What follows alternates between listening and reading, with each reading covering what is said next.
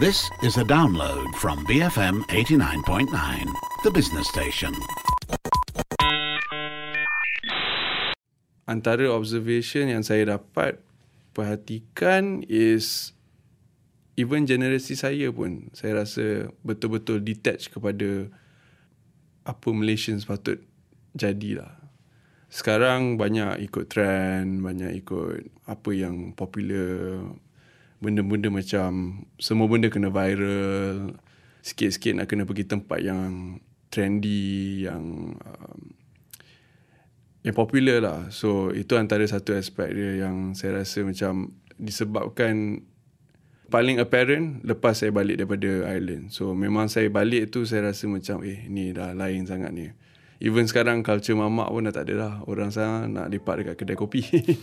so bukan salah, tak salah. Tapi macam maybe saya rasa nostalgic a bit kot.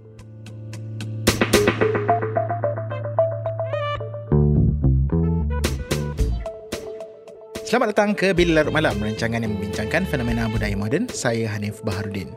Minggu ini kami disertai Farhan Iqbal, individu di sebalik Documenting Kuala, platform di Instagram yang mencoretkan kisah masyarakat, budaya dan seni yang kurang mendapat perhatian umum. Anda boleh berinteraksi dengan rancangan ini melalui Twitter di @BFM Radio sekiranya anda mempunyai sebarang pandangan yang anda ingin kongsikan bersama kami. Anda juga boleh like page kami di Facebook, cari BFM Bicara untuk mendapatkan perkembangan terkini daripada kami. Okay. Nama saya Farhan Iqbal. Saya 26 tahun, KL resident. Um, macam mana dokumenting koala ditubuhkan? Interesting question. Idea dia sebenarnya daripada fotografi. Saya dengan kawan saya, at the time partner lah kira macam dia someone yang I memang every weekend pergi tangkap gambar sekali dengan dia. So partner tu nama dia Syarul Nizam. Kita orang start keluar KL tangkap gambar daripada pukul 6-7 pagi sampai pukul kadang-kadang sampai pukul 8 malam, 9 malam. Jalan daripada Brickfield sampai ke area Kampung Baru. Tapi time tu tak ada hala tujuan lah. So macam tangkap gambar je. Interact dengan orang, dapat cerita satu dua, tangkap gambar. So macam tak ada motif lah per se. Tapi nak encapsulate satu satu cerita daripada Kuala Lumpur daripada gambar-gambar kami. So kami try and buat series of photographs dalam konteks Kuala Lumpur lah. Daripada orang, daripada events, apa-apa yang kami akan dapat daripada Kuala Lumpur. Hmm, dan platform yang uh, korang gunakan adalah Instagram. Uh, adakah ianya diinspirasikan oleh inisiatif lain yang ada? Sebab kalau kita tengok Instagram sekarang memang ada banyak orang kata uh, inisiatif-inisiatif sebeginilah kan. Uh, orang kata gambar-gambar yang mencoretkan kisah tentang kehidupan di bandar ataupun kehidupan di luar sana yang lebih kata bertumpukan kepada kata kehidupan akar umbi lah kan? Nak kata solely kepada pergerakan lain yang inspirasikan kami memang saya rasa unfair lah. Sebab idea sebenarnya untuk menceritakan Kuala Lumpur dalam a different light. So cuba untuk showcase Kuala Lumpur ni in a way yang orang tak selalu fokuskan cerita-cerita yang orang kadang-kadang tak pandang, tak ambil kisah. Macam saya kata before lah, try and focus bukan yang pasal glitz and glamour. And itu pasal kami menggunakan platform Instagram sebab platform Instagram sekarang ni social media yang paling kuat untuk fotografi. Orang kalau fikir pasal fotografi or fotografer sekarang pun dia orang akan fikir pasal oh dia ada Instagram ke tak. So kami cuba menggunakan platform Instagram ni untuk showcase kan cerita-cerita yang kami harapkan orang lain akan ambil kisah pasal lah. Hmm.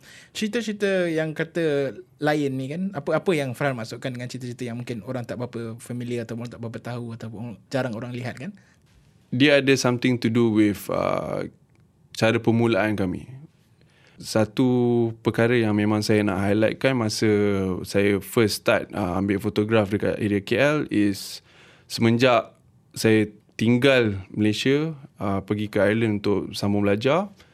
Dan time saya balik daripada Ireland saya rasa macam Kuala Lumpur ni terlampau banyak sangat development and saya rasa dia punya dia punya soul dah tak ada dah. So dengan kebanyakan apa malls naik pusing kiri kanan sekarang construction merata semua fikir pasal cafe paling lawa, tempat Instagramable paling terkenal, benda macam kalau pergi Bukit Bintang, orang sekarang fikir pasal bukan pasal Jalan Walter Granier tapi dia akan fikir pasal Star Hill Gallery, dia fikir pasal uh, lorong-lorong yang ada banyak paintings.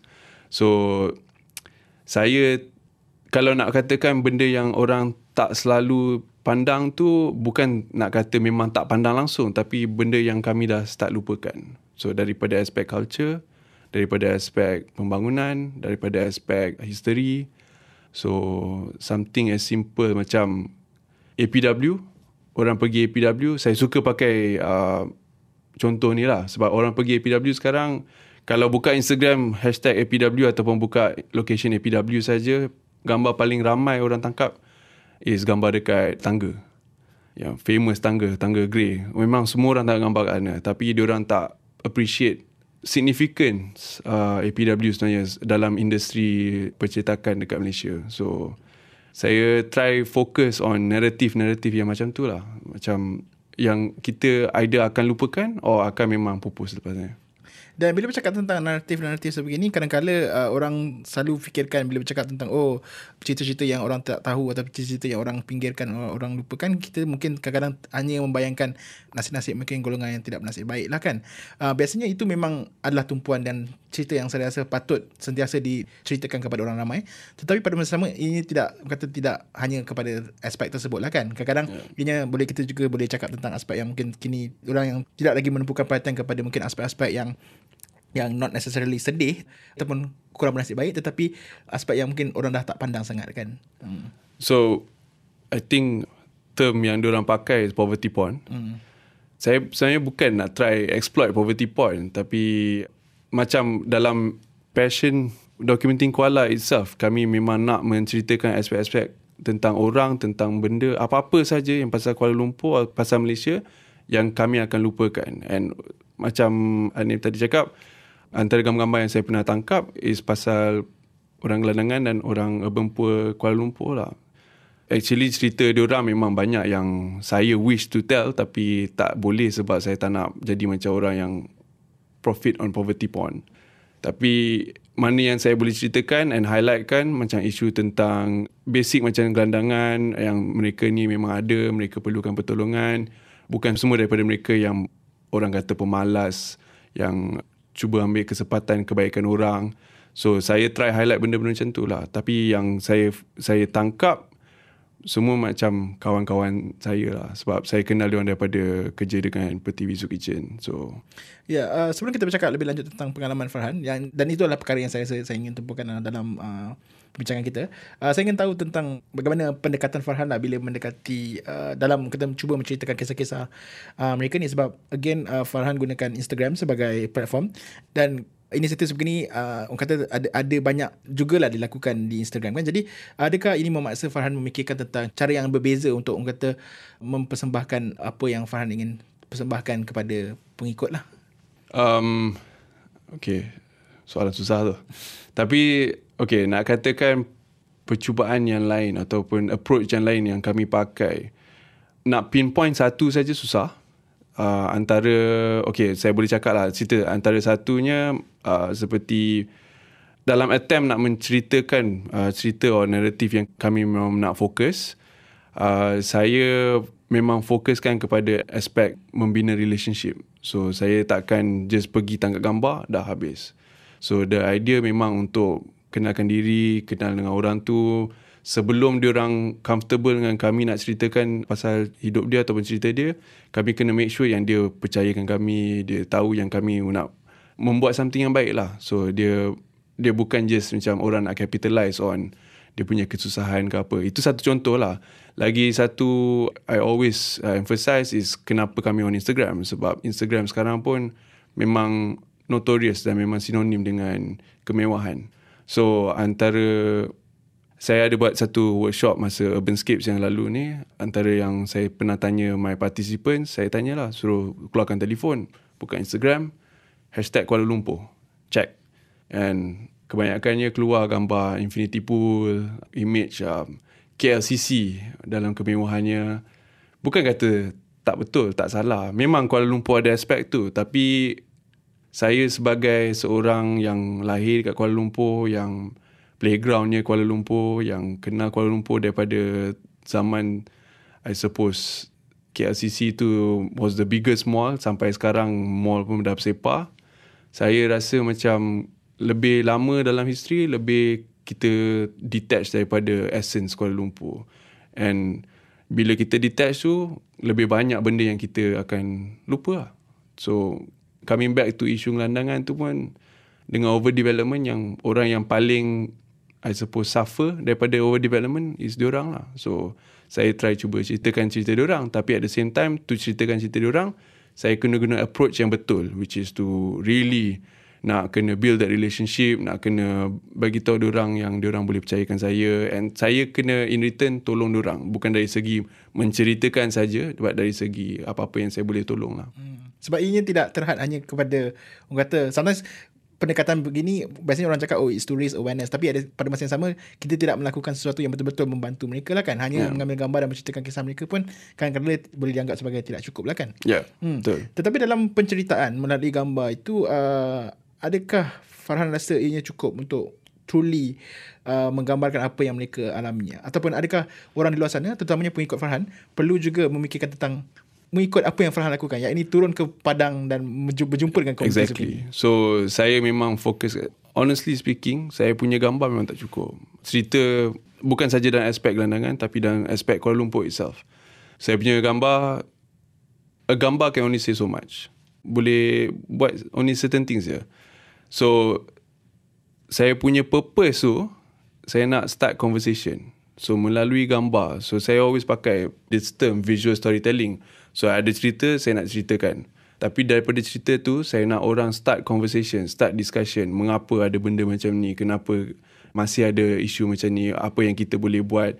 And saya pun try nak promotekan this kind of storytelling. Saya selalu cakap dekat orang-orang yang followers ke saya tak suka term followers sebab dia nampak macam saya hierarki ke apa-apa kan. Tapi saya always beritahu uh, kawan-kawan saya kat Instagram yang kalau nak bagi tahu cerita-cerita ni buat cerita betul buat guna cara betul saya tak pernah halang orang nak buat cerita-cerita macam ni tetapi kena buat cara yang betul. Sebab lebih ramai menceritakan pasal benda-benda macam ni lebih ramai akan me, uh, akan startkan discussion lebih ramai akan membuat satu effort untuk perbetulkan apa yang di uh, apa yang masalah yang ada yang kita highlightkan lah. So bukan saya seorang je yang nak buat tapi saya kalau boleh nak sarankan lebih ramai orang lah. Itu antara reason kenapa saya di Instagram sebab nak try dapat lebih ramai orang yang akan fokus pada benda-benda yang patut difokuskan lah.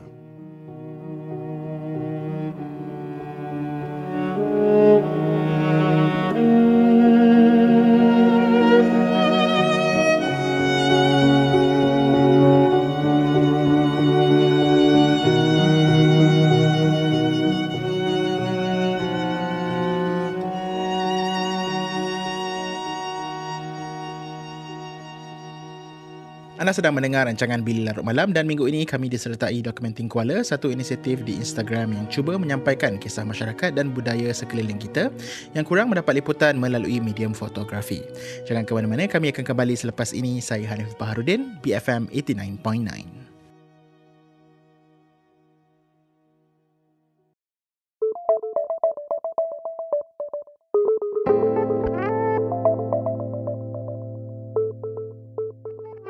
BFM 89.9 anda sedang mendengar rancangan Bilik Larut Malam bersama saya Hanif Baharudin. Farhan Iqbal dari Dokumenting Kuala menyertai saya minggu ini untuk berkongsi kisah beliau bergaul dengan masyarakat akar umbi sekitar Kuala Lumpur dan semenanjung Malaysia. Dan kisah serta pemerhatian beliau ini kemudiannya dimuat naik di akaun Instagram Dokumenting Kuala untuk tatapan umum. Sebentar tadi beliau telah menceritakan pendekatan yang diambil untuk menceritakan kisah mereka dalam bentuk visual. Sekarang kita akan dengar pula pendekatan peribadi yang perlu beliau fikirkan apabila mendekati golongan ini dengan mengambil kira keistimewaan atau privilege beliau. Okay, soalan ni saya susah nak jawab because saya sendiri ada privilege yang menolong, tolong balancekan untuk saya. Sebab as I mention, sebelum ni saya memang contohnya isu gelandangan, saya memang dah involve dengan orang sebab daripada umur 18 tahun saya dah start dengan dengan the help of uh, Datuk Nira from Peti Wisu Kitchen. Saya memang dah start mendekati myself dengan uh, golongan ini dengan golongan B40 dekat dalam Kuala Lumpur. So nak katakan ada specific approach tu paling pentingnya approach dengan secara paling manusia yang kita boleh as human as you can be. Ada seorang fotografer yang fotografer lokal yang saya memang cukup kagum and I I I respect him Hidayatullah I think kalau orang check memang akan tahulah siapa dia tapi ada one day dia post kat insta story dia dia ada orang tanya soalan what's the best approach when it comes to taking photos of people macam mana nak approach orang bila nak gambar So dia kata put camera aside, approach as a human being. So itu antara approach yang saya pakai lah. And I think memang betul approach tu sebab at the end of the day kita nak menceritakan tentang orang bukan pasal kami, pasal orang. So to dapatkan that gambar yang betul-betul boleh menceritakan pasal orang, kita kena pakai approach yang orang boleh memahami lah. So orang boleh memahami, orang boleh relate. And of course, you're right. Saya memang datang daripada, I suppose, a more privileged status than them. Tapi saya tak pernah saya tak pernah anggap tu sebagai penghalang lah because niat dia memang untuk menceritakan dan men- menolong per se. Hmm.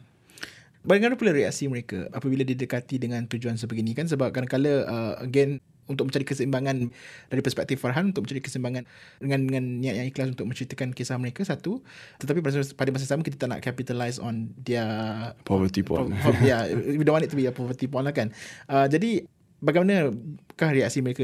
Biasanya lah bila berhadapan dengan situasi ini. Adakah mereka sanggup menjadi subjek fotografi korang ataupun mereka kadang-kadang tidak mahu dan kalau kata mereka tak mahu biasanya korang perlu hormat keputusan mereka lah kan? Ya, yeah, kalau okay, jawapan kepada soalan ni memang two or three parts. Sebab uh, macam saya dah highlight saya memang involved dengan Peti Zoo Kitchen. So kebanyakan subjek atau kebanyakan orang yang saya try uh, menceritakan cerita orang memang dah kenal saya dan memang comfortable dengan saya. Tapi ada kadang-kadang yang memang takkan beri kebenaran langsung untuk either kadang-kadang even to approach them pun dia orang tak bagi. So yang kalau dapat uh, resistance macam tu saya memang kata tak apalah dia memang tak nak. So ada bukan nak kata memang tak ada langsung but ada. And saya dah start accept yang kalau orang tak nak bagi saya chance saya tak boleh buat apa-apa lah. Sebab in the end cerita dia orang bukan cerita saya. Tugas saya sebagai visual storyteller is untuk memberitahu cerita. And cerita dia memang cerita dia. So saya tak boleh pula nak pergi tak boleh bang. Saya kena beritahu cerita abang ni. Ha, itu tak menghormati dia punya privacy lah. Hmm. tapi masa time urbanscapes saya ada buat kelas i think i mentioned this earlier. So kelas dia tentang menceritakan semula naratif Kuala Lumpur. And uh, satu aspek dia is saya address the issue of social issues dekat Kuala Lumpur lah or pasal gelandangan semua tu and ada saya dengan participant saya, saya minta dia orang pergi and bercakap dengan golongan ni. Sebelum tu saya dah beritahu lah dekat golongan ni, saya akan bawa uh, a few people jumpa korang. And reaksi daripada kawan-kawan jalanan saya, memang dia orang kata dia orang suka sebab lebih ramai akan approach dia orang, cakap dengan dia orang. Dia orang tak rasa macam dia orang ni bukan manusia lah or bukan orang yang ditepikan lah. So even dengan my, dengan participant kelas tu pun dia orang kebanyakan first time tak pernah terfikir semua hidup macam duduk dengan seorang warga jalanan and berceritakan tentang hidup orang sharing sikit so sebelum ni dia memang tak pernah buat macam tu so it was a good experience for them lah and I memang saya memang nak katakan saya memang keras bagi tahu orang that number one nak cerita pasal orang kita kena fokus kat orang tu bukan pasal kita punya kerja Secondly, tak ada cerita yang tak boleh diceritakan. Cerita yang memang dapat resistance yang tak boleh diceritakan cuma sebab kita tak involve sangat dengan cerita tu. We have to be invested in the in the story to be able to tell the story. So kalau setakat nak pergi tanya soalan tangkap gambar terus memang tak dapat. Kena take time. Kadang-kadang keluar pun ada yang keluar sekali, dua kali, tiga kali, empat kali tak dapat cerita lagi. Ada projek-projek lain yang dalam 7 bulan, 8 bulan baru dapat satu gambar. But kena invested lah kalau nak beritahu cerita tu. And thirdly is, as I mentioned sebelum ni lah, kena be human lah. Itu yang paling penting lah I think. Uh, niat kena betul dengan kena be human in approaching any story. Hmm. Okay, jadi Farhan dah kira hampir 2 tahun kan projek Uh, project ni about 2 tahun lah. Hmm, tapi your involvement with the community dah kata lagi lama lah kan?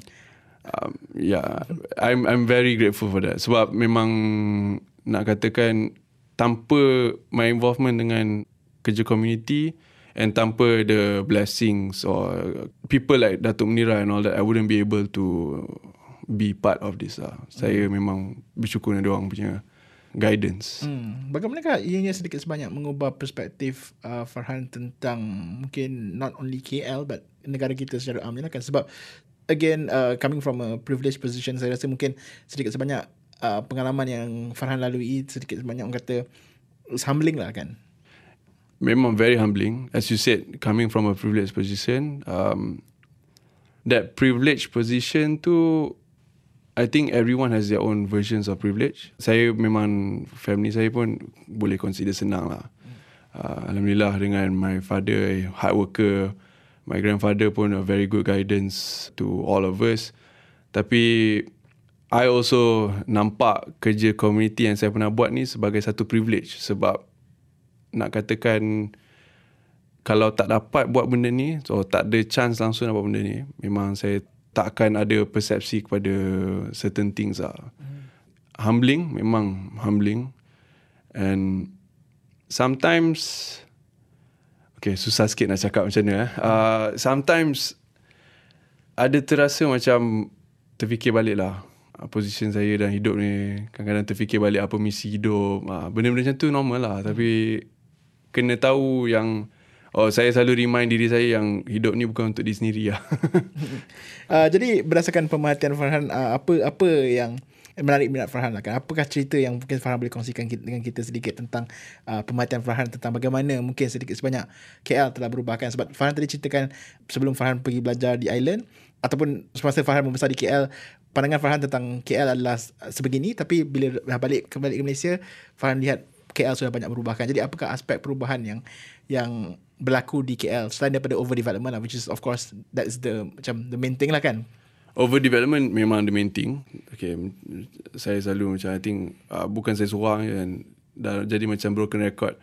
Semua orang kata yang malls paling banyak and all that kind of stuff. So, yang tu conversation to be had another day and hopefully if there any lawmakers listening now that's a conversation that needs to be had lah mm. uh, but also in the sense that from overdevelopment you have ada macam domino effect. So overdevelopment melupakan culture. Bukan kat KL saja macam dekat seluruh Semenanjung seluruh uh, Sabah Sarawak saya tak berapa pastilah but uh, sebab pernah pergi sana sekali je. So I can only speak about Semenanjung what I feel. Um, antara observation yang saya dapat perhatikan is even generasi saya pun saya rasa betul-betul detach kepada apa Malaysian patut jadilah. Sekarang banyak ikut trend, banyak ikut apa yang popular. Benda-benda macam semua benda kena viral. Sikit-sikit nak kena pergi tempat yang trendy, yang um, yang popular lah. So itu antara satu aspek dia yang saya rasa macam disebabkan paling apparent lepas saya balik daripada Ireland. So memang saya balik tu saya rasa macam eh ni dah lain sangat ni. Even sekarang culture mamak pun dah tak ada lah. Orang sana nak lipat dekat kedai kopi. so bukan salah, tak salah. Tapi macam maybe saya rasa nostalgic a bit kot. Yeah. Padahal bukan tua sangat. yeah. Um, tu lah saya rasa ada ada there is that fine line yang we have to balance out a bit lah between over romanticization right uh, of of, of history things. and culture and yeah yeah, yeah but uh, tapi pada masa yang sama saya rasa ini tak salah untuk kita berfikiran sedemikian. Kadang-kadang sebab we are invested in it right? We are invested in the place that we live in to a point where kita rasa macam well dan bila kita melihat perubahan yang berlaku kita rasa tak selesa Kan? Sebab saya rasa bila rapid development happens or bila benda berubah dengan cepat kita tend to lose our way. Uh, itu antara my worries lah. Even saya pakai konsep tu kepada diri saya sendiri. So kalau benda dalam hidup saya berubah cepat sangat, saya kadang-kadang lupa takut lupa diri saya lah. So hmm. even macam uh, aspect documenting Kuala itself, uh, tiba-tiba ramai followers or ramai ramai orang minat dengan kerja dia macam even duduk dekat BFM ni sekarang pun macam kadang-kadang saya terfikir juga macam oh lepas ni apa yang saya kena buat untuk please the people yang ada expectation kepada saya. So whatever it is walaupun ada perubahan walaupun ada apa-apa saya kena deeply rooted to myself. Kena stay true to myself lah. Sebaik mana yang saya boleh lah. Hmm. Okay, um, kalau Farhan tak keberatan boleh kongsikan sedikit cerita tentang pengalaman Farhan ni nak bergaul dengan uh, masyarakat di luar sana lah kan sebab saya rasa mungkin ada cerita-cerita yang mungkin kita patut kita ketengahkan sedikit untuk untuk hmm. sedikit sebanyak memberi uh, pendengar luar sana uh, sedikit contoh kehidupan di luar sana yang mungkin mereka tidak perasan lah kan. Hmm. Uh, banyak cerita nak start kat mana ni? uh, example macam mana? Uh, Aspek mungkin um, Selain daripada komuniti gelandangan Ada tak komuniti-komuniti lain yang, yang Mungkin marginalized juga Tetapi Tidak mendapat Orang kata uh, Liputan yang Yang patut di, yang, yang patut diberikan kepada mereka lah kan? Okay. Sebagai contoh Saya ada buat series Pasal uh, Sex workers Kat Kuala Lumpur ni. Hmm. Although yang dekat Instagram tu Ada satu gambar je Tapi sebenarnya ada A few Yang belum dipublish lah. Reasons being is because uh, Ada I suppose one way to put it is ada resistance daripada both my side and also daripada both my side dengan side uh, subjek saya. Mm. So saya takkan beritahu apa nama dia sebenar tapi kita panggil dia Z. Um, Z adalah subjek pertama saya dalam series ni. Dia seorang transgender, male to female tapi dia also seorang sex worker. So saya rasa macam dekat Malaysia ni and dekat KL ini adalah topik tabu. Tapi disebabkan stigma dan it's a tabu topik orang-orang yang kerja dalam industri ni and orang-orang kebanyakannya bukan nak generalize tapi ada setengah daripada mereka golongan LGBTQ and diorang akan diketepikan dalam masyarakat lah. So uh, sebagai contoh I think uh, this is the best example I can give through my work dengan Soup Kitchen, through my volunteering work, saya ada exposure kepada golongan ini. And bila bercakap dengan orang, something as simple as tak ada kerja sebab mereka datang daripada that kind of work. Uh, either dia orang akan di stigma oleh society and then secondly is oh, sorry this was about the LGBT community so the transgender macam Z Uh, secondly, is also about how certain members of their society, of the sex worker society, ada isu macam health issues ke apa-apa ke, mereka akan datang minta pertolongan ke apa-apa.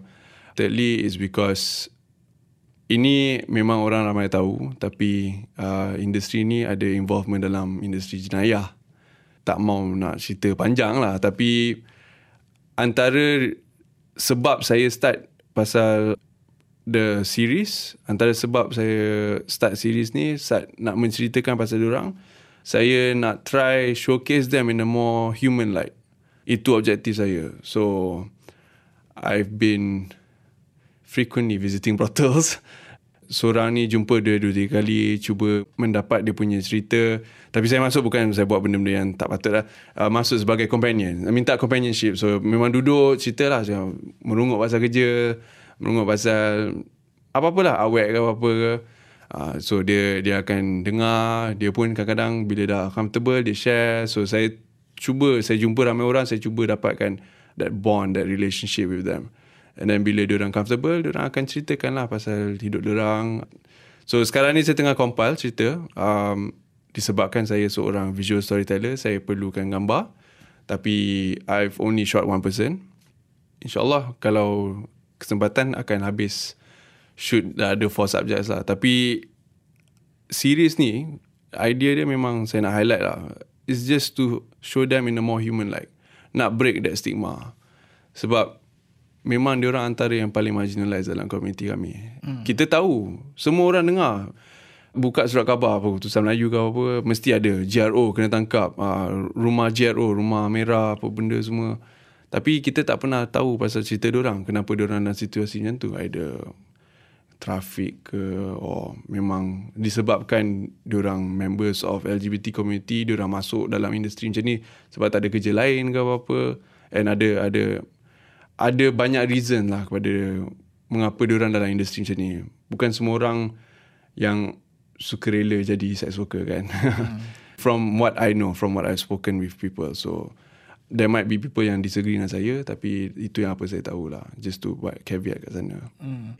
ya yeah, saya rasa uh, saya setuju dengan uh, pemerhatian Farhan tentang uh, sex workers saya rasa memang sebanyak kita masih lagi uh, belum ada satu perbincangan yang lebih matang I think, tentang mereka uh, lah kan? perbincangan and I think we need to come to an understanding hmm. that certain things exist and certain people are doing certain things. So how do we make life better for all of us macam saya cakap tadi saya interview Z. And bila habis sesi fotografi ni dia saya buat satu session.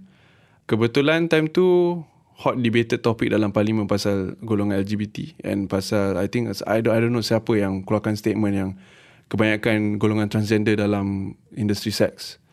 So walaupun dia dah bagi saya kerestuan nak bagi, bagi tahu cerita dia dah cakap kat saya pergi bagi tahu cerita jangan fikir dua tiga kali tiba-tiba dia datang balik dia kata oh saya takut lah actually sebab takut kena apa-apa ke. So benda-benda macam tu yang kita patut address. Sebab tak ada understanding pasal benda ni kita start stigma kita start uh, marginalize so saya try through my photography through my visual storytelling saya try address this issue and hopefully spark a discussion lah. Hmm. Tapi itu adalah satu risiko yang uh, daripada perspektif Z adalah satu risiko yang yang agak real juga lah agak agak sebab itu yang paling penting hmm. yang kita jangan pergi just nak tangkap gambar kita kena build a relationship and Z sebenarnya saya dah kenal dah lama lah through kawan-kawan jalanan and uh, lucky for me Z rasa yang dia trust so ada that trust so dia kata saya boleh fotograf dia saya dah jumpa berapa banyak lah uh, members of the industry tapi yang actually say yes to duduk depan kamera memang tak ramai. Ya, yeah, sebab sebab I think bagi mereka ada untuk kita melindungi keselamatan mereka juga lah kan. Yeah. Hmm. Uh, sebab macam lah kalau kita nak ambil gambar mereka kalau disiarkan takut menjadi satu risiko. Bila cakap soal, soal keselamatan it's a different perspective lah kan. Um, approach is simple. Kalau subjek tak suka kita tak buat. Walaupun ada cerita paling paling cantik punya cerita ke apa-apa ke paling interesting kalau dia tak suka kita kena faham yang itu cerita dia bukan cerita saya hmm. saya cuma alat hmm. saya rasa kalau kita nak terus ke uh, cerita tentang sex workers ni memang menarik dan mungkin oh, mungkin, yeah. mungkin kita boleh lakukan different session for this one hmm. uh, tapi uh, selain daripada cerita tersebut ada tak lagi cerita-cerita lain uh, saya, saya tahu mungkin tadi uh, aspek gelandangan tadi saya cakap mungkin selalu mendapat liputan tetapi mungkin daripada perspektif Farhan terdapat lagi uh, naratif-naratif atau angle-angle tentang cerita golongan gelandangan yang kata masih belum didedahkan kepada orang di luar sana lah kan. Hmm, okay, kebanyakan daripada mereka ada yang share story macam mana diorang jadi gelandangan. So dalam sana ada cerita juga nak beritahu.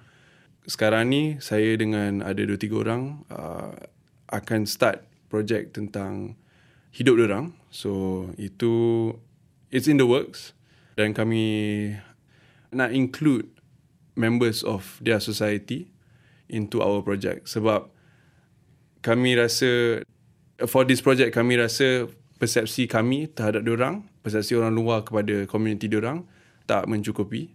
Kami nak tahu persepsi orang kepada komuniti kami. So it's a two way thing. So kami sekarang ni tengah ceritakan pasal daripada aspek perumahan orang, daripada aspek hidup orang sebagai seorang gelandangan di, di jalan raya. So benda macam projek ni akan merangkumi semua lah. Tapi bukan nak katakan pasal isu gelandangan saja. Saya boleh nak katakan uh, isu tentang culture pun ada, isu tentang uh, agama pun ada. Uh, satu example macam baru-baru ni saya buat series dengan Travel 360 magazine. So saya pergi Kuala Terengganu membuat series fotografi untuk diorang tentang seni tembaga yang to me is dying. So I go there to visualize or visually capture the story of the dying art. So dengan effort uh, apa-apa government body macam uh, I think Yayasan Diraja Sultan Mizan was part of it as well. So orang try preserve. Tapi in the sense of documenting Kuala, saya suka benda tu sebab saya memang daripada dulu motifnya nak menceritakan benda yang patut diceritakan tapi orang tak selalu take care of yeah. or tak tak tak ambil kisah. Hmm. And it's not just limited to people lah kan. It's not just limited Yeah.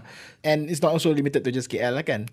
Ah, No, no, no. kan? Sebab if, Ah, itu persepsi orang. Ya, so bila sebut documenting Kuala, orang biasanya relatekan kepada Kuala Lumpur lah kan. Tetapi hmm. ia tidak terhadap hanya kepada Kuala Lumpur. Um, perkataan koala tu uh, is what gives people away. Koala to me is confluence. Memang betul the project started on Kuala Lumpur and memang saya dengan my partner Syarul kami memang masa awal-awal tu memang start pergi dekat area KL je. Typical area macam Bukit Bintang, Petaling Seri, Chowkit, Kampung Baru. Tapi for me, Kuala in documenting Kuala is means more of a confluence, either confluence of arts and culture or confluence of minds, confluence of ideas, benda-benda yang dia bukan pasal benda satu je. Dia lebih kepada persepsi kami kepada benda yang the bigger picture. That's one way to put it. So documenting or mendokumentasikan tentang kehidupan dan apa-apa lah. So Oh, susah juga nak explain. uh, tapi bukan limited kepada Kuala Lumpur. Documenting Kuala tu cuma nama je. Soul kepada documenting Kuala is menceritakan tentang benda or naratif yang kami dah start lupakan or memang dah lupa. Hmm. Or benda yang kami tak selalu highlight lah. Or benda yang Malaysia. Saya rasa that in terms of rancangan masa depan Farhan, uh, you've mentioned like couple of projects yang will be uploaded soon lah kan insyaAllah kan. Kalau ada beberapa Uh, program. oh, soon. Relatively hopefully, soon. hopefully. Relatively soon. Relatively soon. But okay. because, to be honest, uh, ada projek yang ambil masa lama. Macam Sex Workers tu setahun. Ah ya, yeah, setahun. Saya start 18 November 2017. Last year lah. Uh, that was my first time. Saya keluar pergi coket, pergi tangkap gambar and guna approach yang pergi dekat ada s- some girls dekat tepi jalan minta tanya nak interview ke tak. But yeah, uh, Sex Workers tu dah setahun. Gambar only a few. Bukan uh, tak banyak lah. So uh, it's an ongoing process. Projek-projek macam projek pasal gelandangan tu pun kami baru nak start dan kami akan project.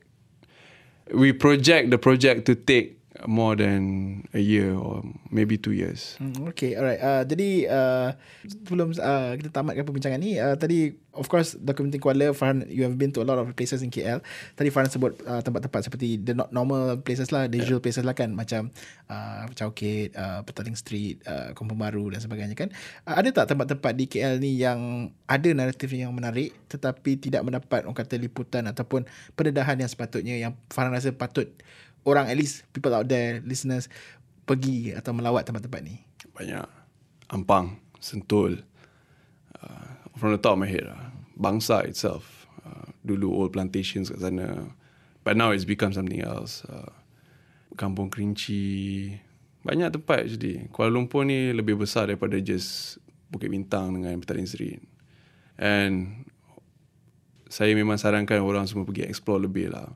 And jangan baca apa yang kita tahu sekarang. Baca buka balik buku dulu-dulu. Ada satu buku yang saya suka baca sekarang is uh, dia I forgot the name of the author tapi dia menceritakan pasal nama-nama jalan kat Kuala Lumpur. So dia list down nama dan dia list down history dia. So macam daripada sana saya tahu kenapa bangsa nama bangsa sebab plantation getah lama dulu. Uh, so nak katakan KL ni kecil memang tak kecil. Cerita dia sikit tak sikit tapi step by step lah kita akan kenal lebih banyak pada Kuala Lumpur yang kita patut tahu.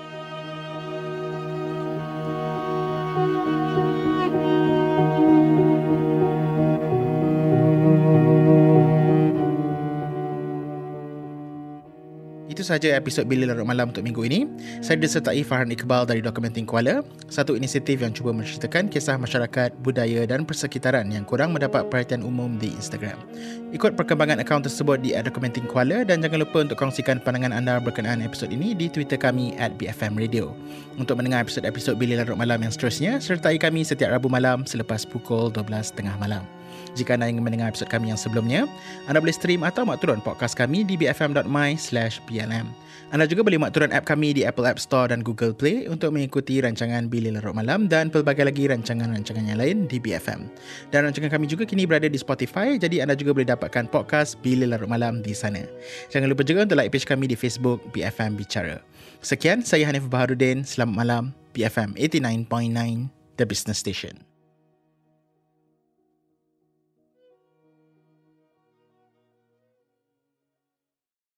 Thank you for listening to this podcast.